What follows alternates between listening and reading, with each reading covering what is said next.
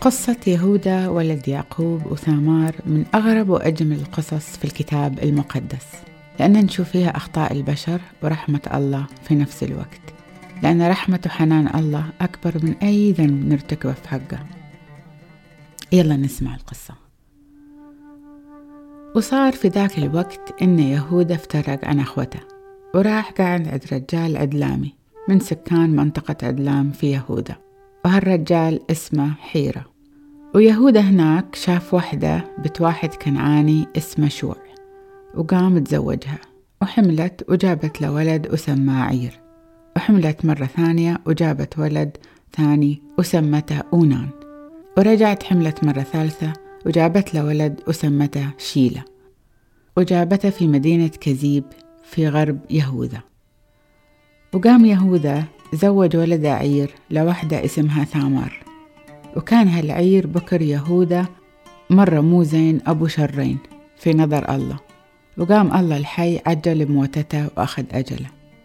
وقام قال الأب يهوذا لولده أونان ادخل على زوجة أخوك المرحوم وسوي واجبك وتزوجها وجيب منها لأخوك ولد يحمل اسمه. وأونان تزوجها ولكن كان عارف إن الأولاد اللي بجيبهم منها ما بيحملوا اسمه وما بصيروا أولاده. بس بيحملوا اسم أخوه بصيروا أولاد أخوه المرحوم. فعشان كذي نام إياها بس ما خلاها تحمل منه عشان لا تجيب ذرية لأخوه المرحوم. والله شاف إن اللي سواه كله شر وظلم وقام الله الحي أخذ أجله وعجل بموتته زي ما سوى يا أخوه عير. وبعد ما مات أونان قال يهوذا لثامار أرملة ولد المرحوم. روحي بيت أبوش وعيشي أرملة هناك على ما يكبر ولدي شيلة لأنه قال في نفسه عشان لا يموت شيلة بعد زي ما مات أخوته الله يرحمهم. وقامت راحت ثامار وعاشت في بيت أبوها. وبعد فترة طويلة ماتت زوجة يهوذا بتشوع.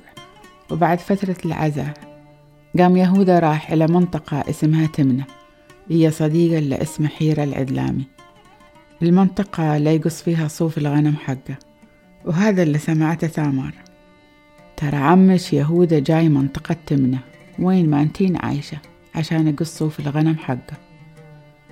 وقامت ثامار غيرت ثوبها الأسود ولبست نقاب وتلثمت وقعدت عند مدخل منطقة عنايم في طريق تمنة. لأن هي كانت عارفة أن شيلة كبر وعلى سن زواج. بس يهوذا ما بغى يزوجها إياه. يوم شافها يهوذا قاعدة في الطريق قام قرب منها لأنه فكرها واحدة فاجرة لأنها كانت مغطية وجهها لأن في هذاك الوقت بس النسوان العاهرات اللي يغطوا وجوههم وباقي النسوان ما يغطوا وجوههم.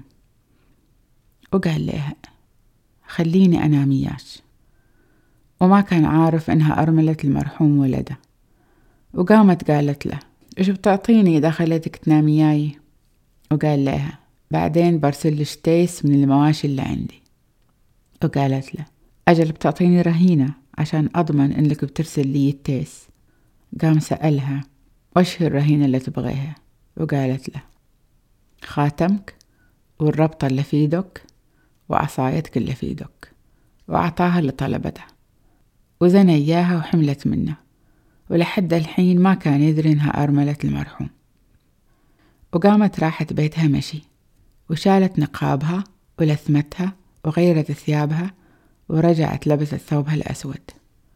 ويوم رسل لها التيس هي صديقة العدلامي عشان ترجع له الرهينة ما حصلها. وقام سأل أهل المنطقة وقال لهم وين هي المرة الوثنية الفاجرة اللي كانت تقعد في الشارع في عنايم؟ وقالوا له ما في وحدة بهالوصف في منطقتنا.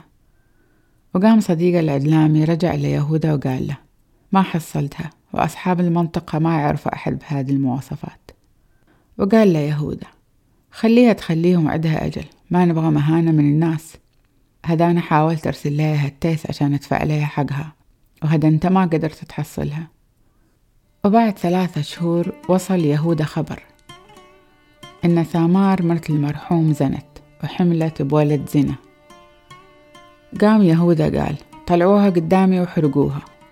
ويوم طلعوها قالت وصلها الرسالة إلى عمي. أني حامل من صاحب هالأغراض. تشوف لي وتأكد لمن هالخاتم وربطة الإيد والعصاية. وأكد إليها يهودا وقال هالمرة طلعت بنت أصول أكثر مني والحق علي أنا والغلطة غلطتي أنا لأني ما زوجها ولدي شيلة ولكن ما رجع لمسها بعد هالمرة. ويوم قرب وقت ولادتها إلا هي حامل بتوأم. وهي قاعدة تولد. واحد منهم طلع عيدة وقامت الداية ربطتها بخيط أحمر عشان تعرف إنه هو الأول. وقالت هذا طلع أول. وقام رجع عيدة داخل. وبعدين طلع أخوه التوأم قبله. وقالت الداية وش هالاقتحام؟ إلا مقتح مننا نفسك. عشان كذي صار اسمه فارس ومعناه مقتحم. وبعدين طلع أخوه أبو الربطة الحمراء. وسموه زارح ومعناه أحمر أو إشراق.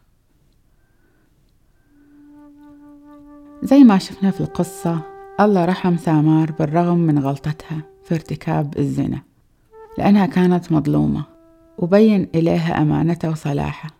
وبعد نشوف إن وعد الله لإبراهيم وإسحاق ويعقوب إن بباركهم ونسلهم بكونوا بركة لكل شعوب الأرض. وعد ثابت بغض النظر عن ذنوب ونزوات البشر. خلينا نسمع القصص الجاية ونشوف كيف الله بارك نسل بني إسرائيل من خلال نسل فارس ولد ثامار إلا جابته ثامار من عمها أبو زوجها يهوذا